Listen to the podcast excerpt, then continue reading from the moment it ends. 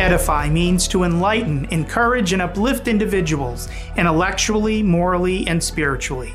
And that's exactly what our Edify podcast guests do as they share practical wisdom on living our faith in public. I'm Scot Landry. Thank you for joining us today.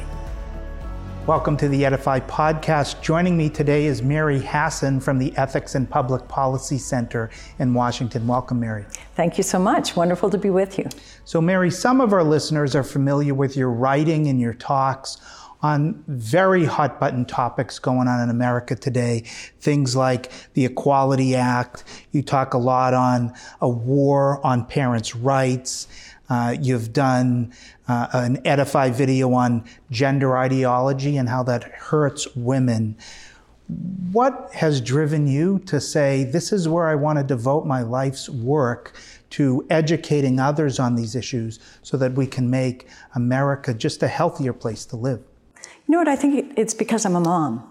And, and I look at the world through that lens and I, I look at what families are facing. And I realize the truth that the church has and faith and reason go together and we need to get that good news out. And then I, I find that so many people are looking for answers. But if you can just make it simple for them, bring it to them, give them facts, uh, then it opens up hearts and, and uh, you know, hopefully leads people in their entire lives to be more oriented towards the Lord. Why are we at this moment in America? I'm sure a lot of people feel like, whoa, what has happened? All these changes that we don't like are happening so quickly. What is, what is underneath all of it? What's driving it?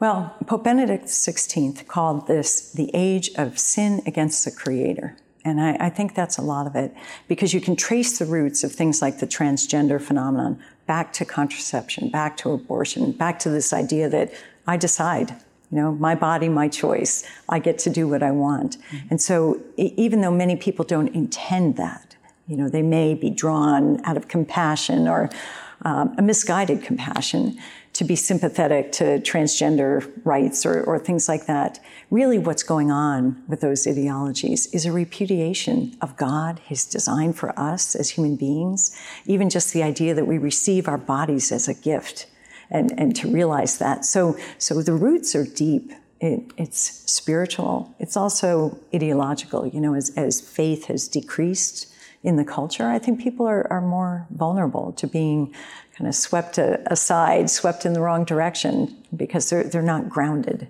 You mentioned that you see the world in, in a primary way as a mom.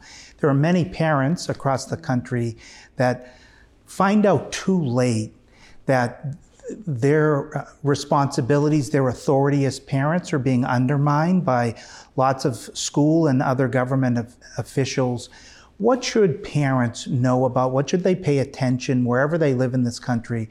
What are the types of questions they might want to ask school leaders to just make sure they'll continue to have the rights that they're taking for granted right now that they do as parents? Well, I think parents have to be very wise and they have to understand that, that our secular institutions have really drifted and they, they no longer respect the authority of parents. So there's a, um, a tendency of some in the helping profession or in education to see themselves as the protectors of young people, oftentimes even against their parents. So you have to be very deliberate. You have to figure out where people are coming from um, and be open with your own child, discussing things, but keep your eyes open. You know, what is it that they're hearing? What are they learning? Who are the people who are influencing them? Do I trust them? Uh, is my trust well grounded?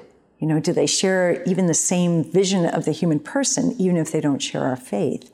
because that's, it's a very stark divide when people uh, no longer accept the truth about who we are, male or female. They're, they may have good intentions, but they're not going to be healthy guides for our children. So I think parents need to have their eyes open, ask hard questions, and not be afraid to act. Because we have not just the right, parental rights, we have parental responsibilities. And when we see something going wrong for our kids, we need to realize there are no do-overs on childhood.